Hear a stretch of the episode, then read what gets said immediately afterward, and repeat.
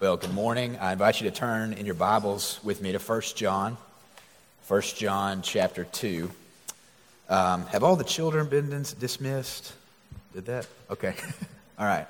I guess y'all can go now if you want to, um, if you haven't already. Uh, 1 John chapter 2 is what I'm going to be looking at this morning, verses 7 through 14 in particular. Uh, can everybody hear me good? Okay. I have mixed feelings about the, uh, the Britney Spears mic. On the, the pros outweigh the cons uh, because I can use my hands and not have to hold a mic. So I, I would do prefer it, but it feels like there's a little bug tickling my face. So if you can hear me, I'm going to resist the temptation to constantly mess with it.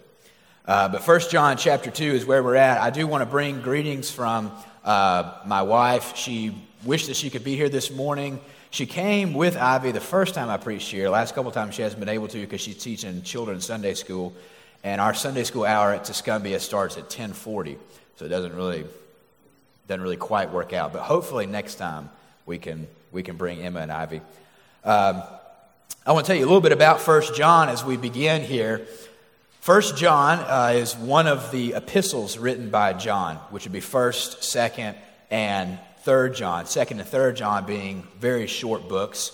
Uh, First John being the more substantial book and the more well-known book. These epistles were written by John, but written by the disciple John.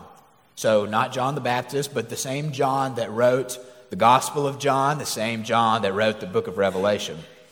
It's believed that he writes First John uh, specifically to the Ephesian church, the church in Ephesus that Paul wrote to.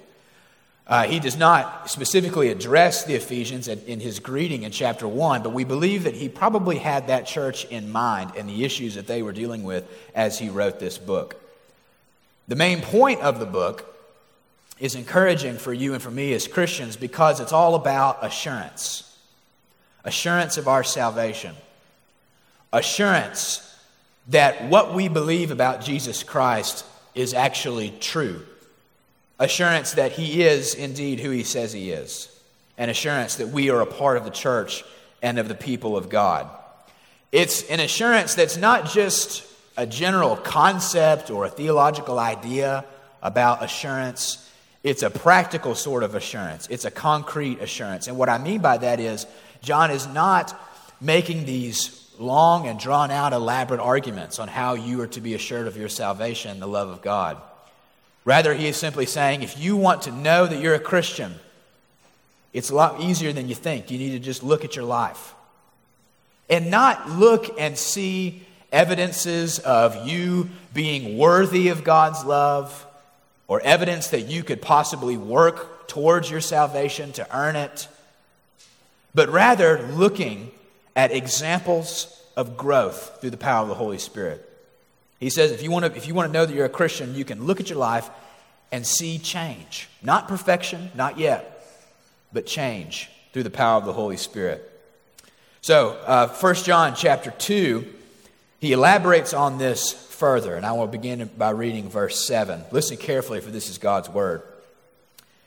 Beloved, I am writing you no new commandment, but an old commandment that you have had from the beginning.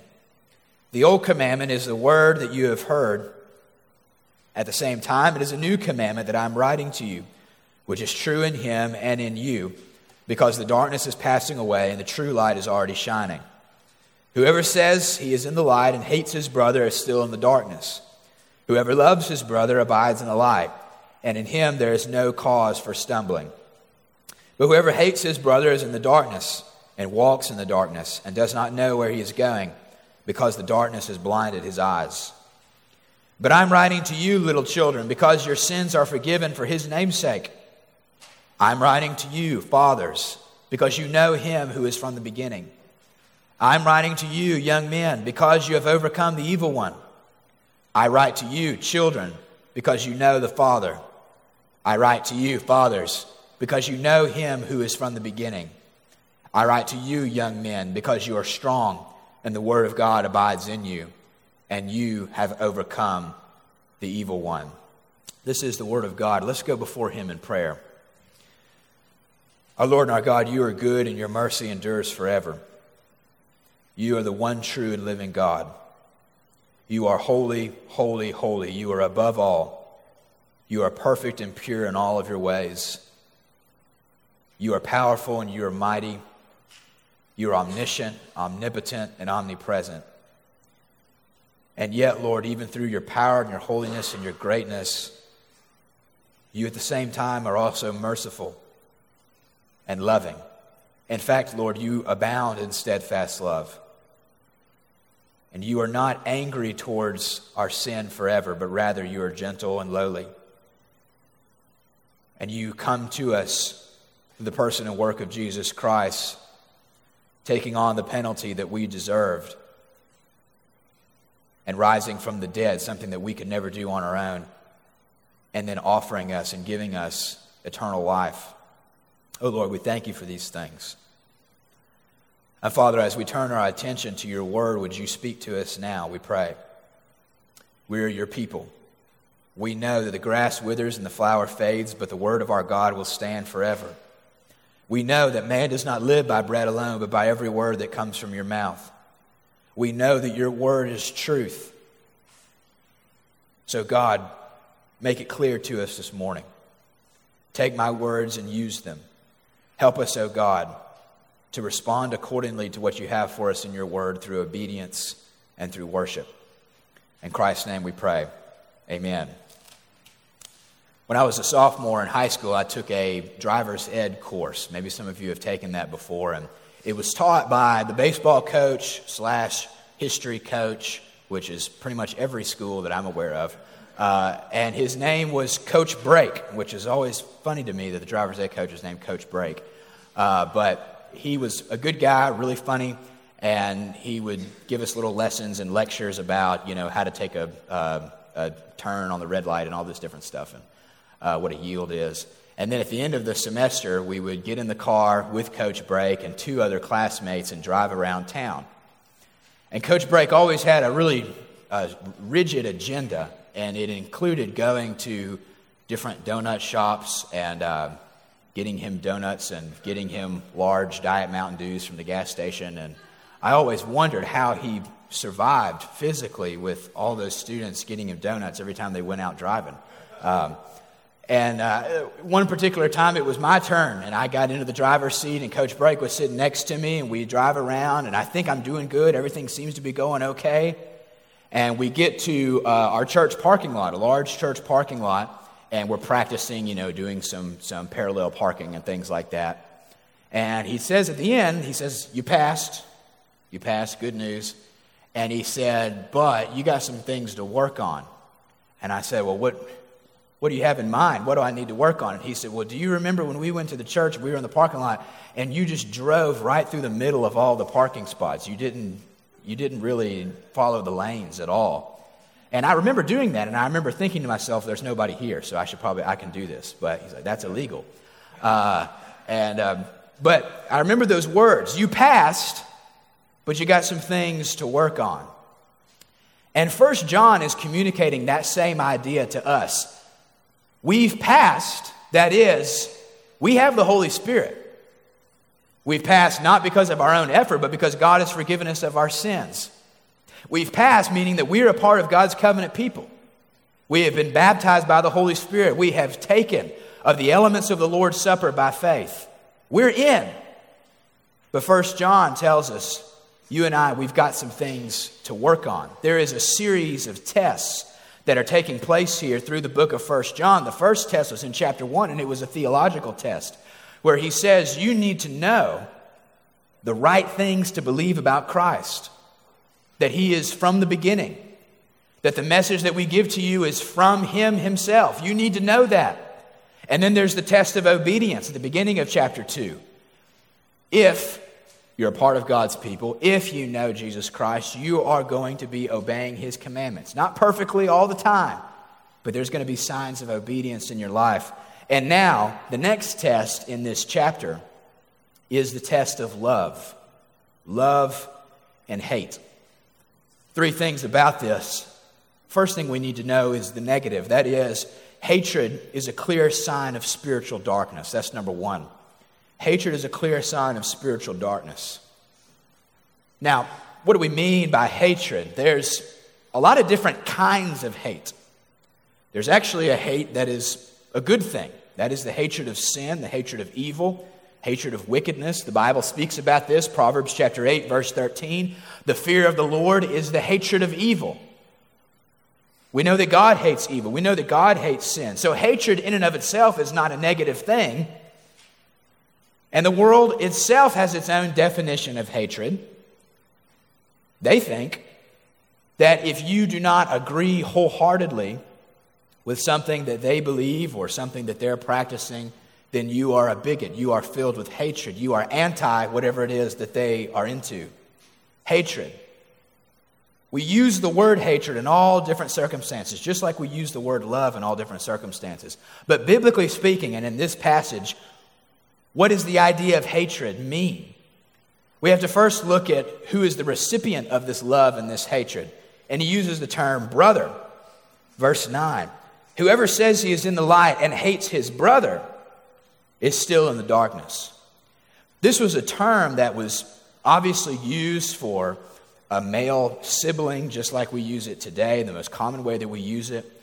But brother is also used in the Greek language to mean a member of the same nation or a member of the same ethnicity or race. So the Jews and Romans both use this terminology consistently with one another. The Christians took that term, brothers and sisters, as not applying to their ethnicity or to their physical blood family, but rather to their family in Christ calling one another brothers and sisters, being one in the same people that is the church. And John says, if you hate your brother, that's a clear sign of spiritual darkness.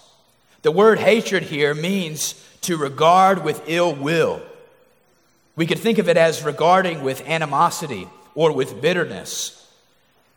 And that's probably the most common way that we think about the idea of hatred, but there's a second way, and that is indifference or disregard for one thing in comparison to another.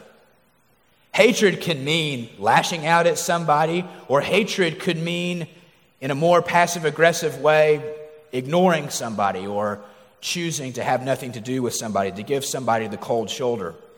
All of these ideas are wrapped up in the idea of hatred. And John says, if you hate your brother, you need to be aware that it's a clear sign of spiritual darkness. And he says uh, in verse 9, whoever says he is in the light and hates his brother is still in the darkness. Verse 11, but whoever hates his brother is in the darkness, and he walks in the darkness, and he does not know where he's going. The idea of walking is mentioned all throughout the book of First John, and walking means how you live, your behavior, your conduct. And so John says we are to walk in the light as God himself is in the light. And he says, but if hatred is found in your life, and specifically, not we're not just talking about hating people that are non-believers, that's obviously wrong, but we're talking about hating people in the church. You're not walking in the light. You're walking in darkness shows an idea of continuing through conduct and behavior, continuing into this darkness, moving forward into more and more darkness. That's the implication here. I remember being in college and uh, in Tuscaloosa, and I was riding around with a roommate, and we were going to eat or something like that, and we got stopped by a train. And if you've ever been in Tuscaloosa, you know there's, there's trains all over the place. And we were just kind of sitting there quietly. And I said, just making small talk, I said, You know, I've always wondered where these, where these trains are headed. Where are they going? And he said, I don't know, but they're, they're going somewhere. And I thought, Well, that is brilliant. Amazing insight that they're, it's going somewhere. And it is true, but hatred and sin itself is going somewhere. It's not just one little negative thought against somebody. You think about King Saul and his demise, a fleeting sense of jealousy towards David because the women in the country were singing his praises, not the praises of King Saul. That one fleeting thought of jealousy, walking into more of that, more of that, and more of that, leading to try to take David out, to try to murder him. It is oftentimes a slow fade, hatred, And John wants us to be aware of this. He does not know where he is going. There may be some who think that they have it all together. They think that they know everything that there is to know about God, about the Bible. They serve the church well. They preach. Maybe they teach. Maybe they're a good parent. All these things are going on. But the Bible says if love is not found in your life, you're in spiritual darkness. It's a difficult truth, but it is true nonetheless. First thing hatred is a clear sign of spiritual darkness. Paul reiterates this in 1 Corinthians chapter 13 and verse 2. You know this chapter very well. He says, If I have prophetic powers, and if I understand all mysteries and all knowledge, and if I have all faith so as to even move mountains, but I have not love, I am nothing. I am nothing. I'm sure you've had uh, problems with your, your car before. Um, when we were on vacation over Labor Day. We were traveling to the mountains and we were on our way back and I noticed at the little dash of our car a it, it looked like a like an oil lamp or a container, whatever. You know what I'm talking about. and uh, I was thinking, what in the world could this possibly mean? And typically, my response when the engine light or anything comes on is to ignore it and think, maybe it'll go away, you know. Maybe it's a, it's a problem with the computer. Uh, but eventually it became clear that as we're driving and we're coming back from, we were in Ellijay, Georgia, we were coming all the way back to the Shoals, and the car was starting to struggle, and I'm starting to think there's an issue. And we made it back safely, but there was an oil leak because a rock on the trail where our cabin was had, had went up in there and caused a leak to take place. And if I would have continued to ignore that sign on the dash, we would have had even more significant issues with the vehicle. And passages like this from 1 John chapter 2 serve for us as Christians as that check engine light. A sign of hatred, a sign of animosity towards brothers and sisters in Christ. The engine light is flashing, and you don't need to ignore it. You can be forgiven, you can repent, but you need to pause and check underneath the hood and try to think and consider what's going on within my heart and my mind that's causing me to think of my brothers and sisters in this negative way. It's a difficult thing to do, but it's something that shows a sign of godliness. It's something that King David prayed. O Lord, search me and know me. Discern my thoughts Test my ways, see if there be any grievous way within me, and lead me to the paths of righteousness. That's a prayer you can know. That's a prayer that God intends to answer if you pray to Him by faith. Hatred is a clear sign of spiritual darkness. Now let's look at the positive, number two. But Christians are ruled by love. Christians are ruled by love. Look at verse 10. Whoever loves his brother abides in the light, and in him there is no cause for stumbling. So, what do we mean by love? Again, the world has all sorts of different ways of describing the word love. We think of love as being primarily emotional, and it is certainly not devoid of emotion. But it is also not the absence of conflict. Sometimes we think of it that way.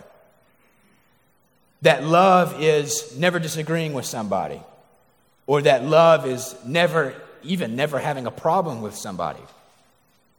But that's actually not what the biblical definition of love is. The reason why we know that is because the Bible tells us that there is such a thing, as there is such a thing as godly hatred, there is such a thing as godly conflict. Iron sharpens iron, the Bible says. So does one brother sharpen another. The implication is, is that there may be times in your life or in the life of other people around you when you or your friends or somebody needs to be confronted on their sin. And yes, confronted in love. Yes, confronted in gentleness, but confronted nonetheless. So love is not an absence of conflict. If that were the case, then John would not be loving us as he writes these difficult words. So, what is love? The word here, you've heard it before, it's agape. It means literally to exhibit esteem or goodwill to a person. In this sense, it's the opposite of hatred.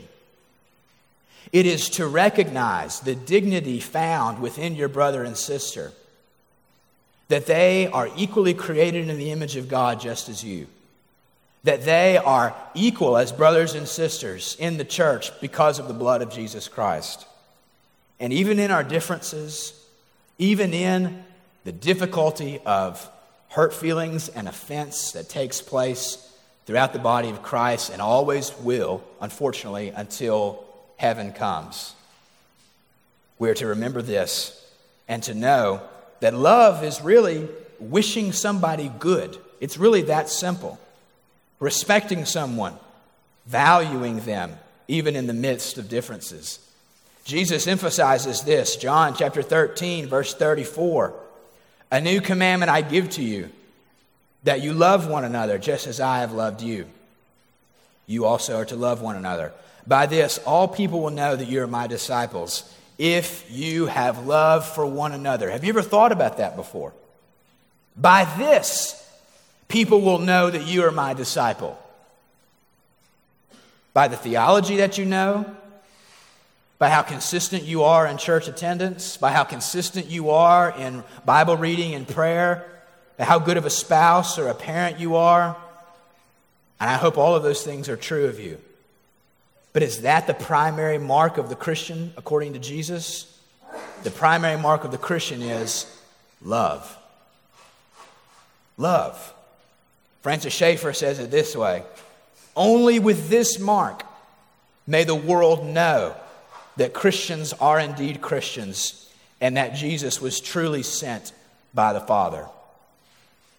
It's a powerful mark, it's a powerful attribute to be seen in somebody is the true love of God.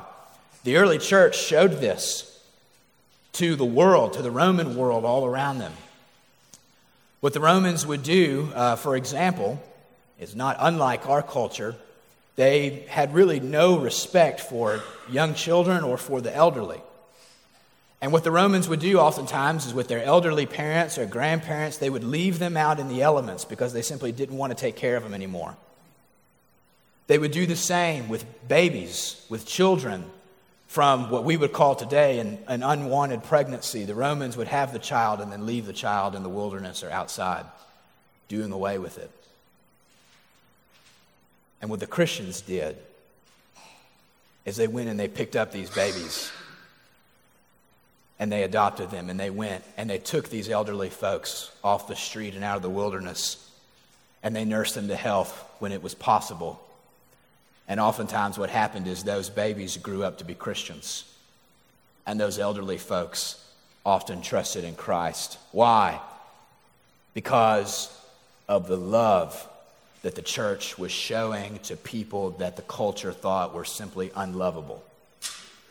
It's a powerful witness. Indeed, it is the most powerful witness that can be found in our lives. Loving, and especially loving our brother and our sister.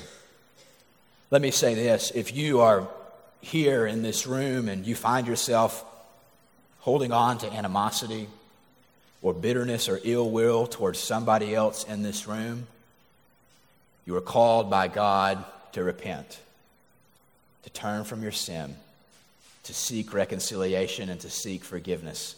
You say that's a difficult thing to do because of this, what this thing, what this person did for me, or uh, to me, what they said about me. Yes, it can be incredibly difficult. And without the power of the Holy Spirit, I would even say that forgiveness and reconciliation is completely impossible without the work of God. But yet, it is a sign of true love for one another. You see, life is too short to be hanging on to grievances between other Christians. We have people out there, a lost and dying world, people that are dying apart from Christ and are facing an eternity of hell. We have a world that needs to be reached with the gospel. We have the word of God that needs to be preached. We have people that need to be prayed for. We do not have time to hang on to a spirit of unforgiveness. It's difficult. And it doesn't mean that you ignore the person's wrongdoing or that you do not confront them, but it means loving them and not wishing ill will upon them, even in the midst of conflict. Now, notice what happens when you do that. There's a positive to this. Verse 10 Whoever loves his brother abides in the light, and in him there is no cause for stumbling. If you love, you abide in the light, and there is no cause for stumbling. The Bible speaks about real benefits that come to people who are among the righteous or who, as the Psalms would say, or who are Christians or who are spiritually strong or who seek to have the mark of love in their life. There is actual benefits from this blessing from God. Psalm 1 Blessed is the man who walks not in the counsel of the wicked, nor stands in the way of sinners, nor sits in the seat of scoffers. But his delight is in the law of the Lord, and on his law he meditates day and night. What is this man like? He is like a tree planted by streams of water that yields its fruit in its season, and its leaf does not wither. In all that he does, he prospers.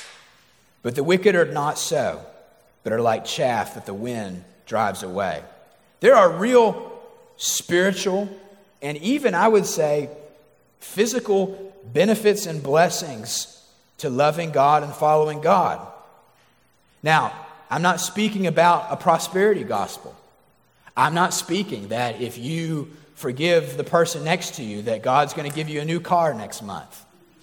I'm not uh, addressing what the televangelists say. If you give this particular extra money to the ministry, then God will bless you tenfold with, with monetary gain. It's not what the Bible promises. But what the Bible does promise is that there is a certain sense of strength and well being and confidence and joy and peace that comes to those who seek after the Lord. It's real, it's tangible benefits.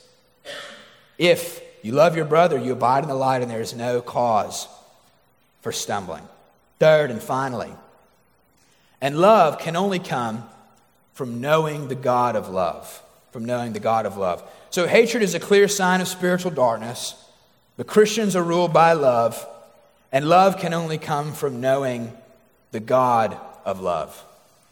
John says this in this passage that this is not a new commandment. And of course, we know this to be true.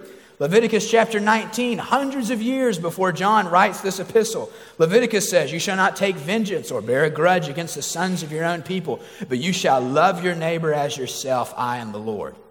He's right. It's not a new commandment. It's a commandment that was written in the Old Testament. It's a commandment that John himself actually heard from Jesus that we are to love the Lord our God with all of our heart, soul, mind, and strength, and we are to then love our neighbor as ourselves. You remember the Pharisees coming to Jesus and trying to quiz him, saying, Teacher, what is the greatest commandment in the law? And you remember that that was his response loving God and loving people. How can we do this? We can do it through knowing the God of love. He makes this clear in verses 12 through verses 14. Look at verse 12. I'm writing to you, little children, because your sins are forgiven for his name's sake. I'm writing to you, fathers, because you know him who is from the beginning. I'm writing to you, young men, because you have overcome the evil one. Your sins have been forgiven. You know God. You have overcome the evil one. And because these things are true of you, you have the ability to love your neighbor as yourself. Because these things are true of you, because you have experienced the forgiveness of sins, that is, experienced the love of God, you also have the ability to respond by showing love to others. It is possible through the power of the Holy Spirit. A few things about this love. And this is from J. Montgomery Boice's uh, commentary. Three things. First is we should look at the extent to which love is reached, the extent to which it is reached. Jews and Gentiles were at odds with one another at this time, and we know that. The Jews, in particular, did not think that Gentiles were to be loved. They didn't think that. They were non believers. They were outside of the covenant people. And yet Jesus comes and he hangs out primarily with Gentiles, with sinners, with tax collectors, people on the outside. And he's a friend to them. We need to look at the extent to which it is reached, and we need to look at the links to which love would go. What are the links to which the love of God would go? to the cross. For God so loved the world that he gave his only Son, that whosoever believes in him shall not perish but have everlasting life. Gave his only Son. That is the lengths to which the love of God was willing to go for you and for me. Christ, living a perfect life, a life that you and I could not live, taking on the death, the penalty, the wrath, and condemnation that you and I justly deserved and rising in power and in victory over sin and over death, all for us. The cross, the grave, resurrection, that is the link to which the love of God would go for you and for me.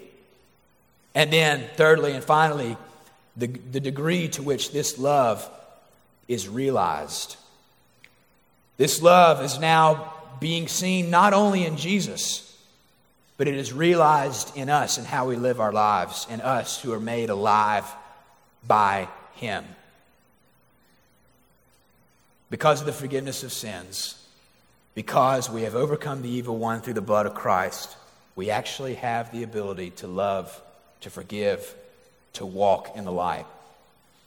If you're here this morning and you are not a Christian, I call upon you to trust in this God, this God of love there's a problem between you and between God, and that is that you are a sinner, just like everybody else in this room. But the good news is that you can be forgiven and you can be saved. Turn to the Lord, confess your sins to Him, and receive His eternal life. Christians, can the mark of love be found in your life? You may say yes to a degree, but I know I have room to grow. Well, good, me too.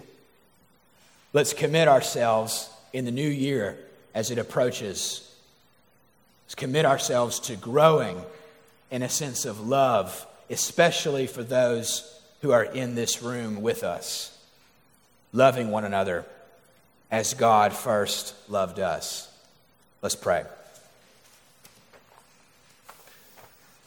Our Lord and our God, we thank you for the grace and the mercy that is in Christ. We know, Lord, that we don't deserve to receive your love. And we know, Lord, that in and of ourselves we are simply not able to love those who are around us. But Lord, we've been changed, we've been redeemed. And we thank you for this. And we ask that we would grow in this area, O oh Lord. Help us to deal with any animosity that we have towards other brothers and sisters. Help us, O oh Lord, to grow in our love for you we know that this is possible. Would you do this in our lives? In Christ's name we pray. Amen.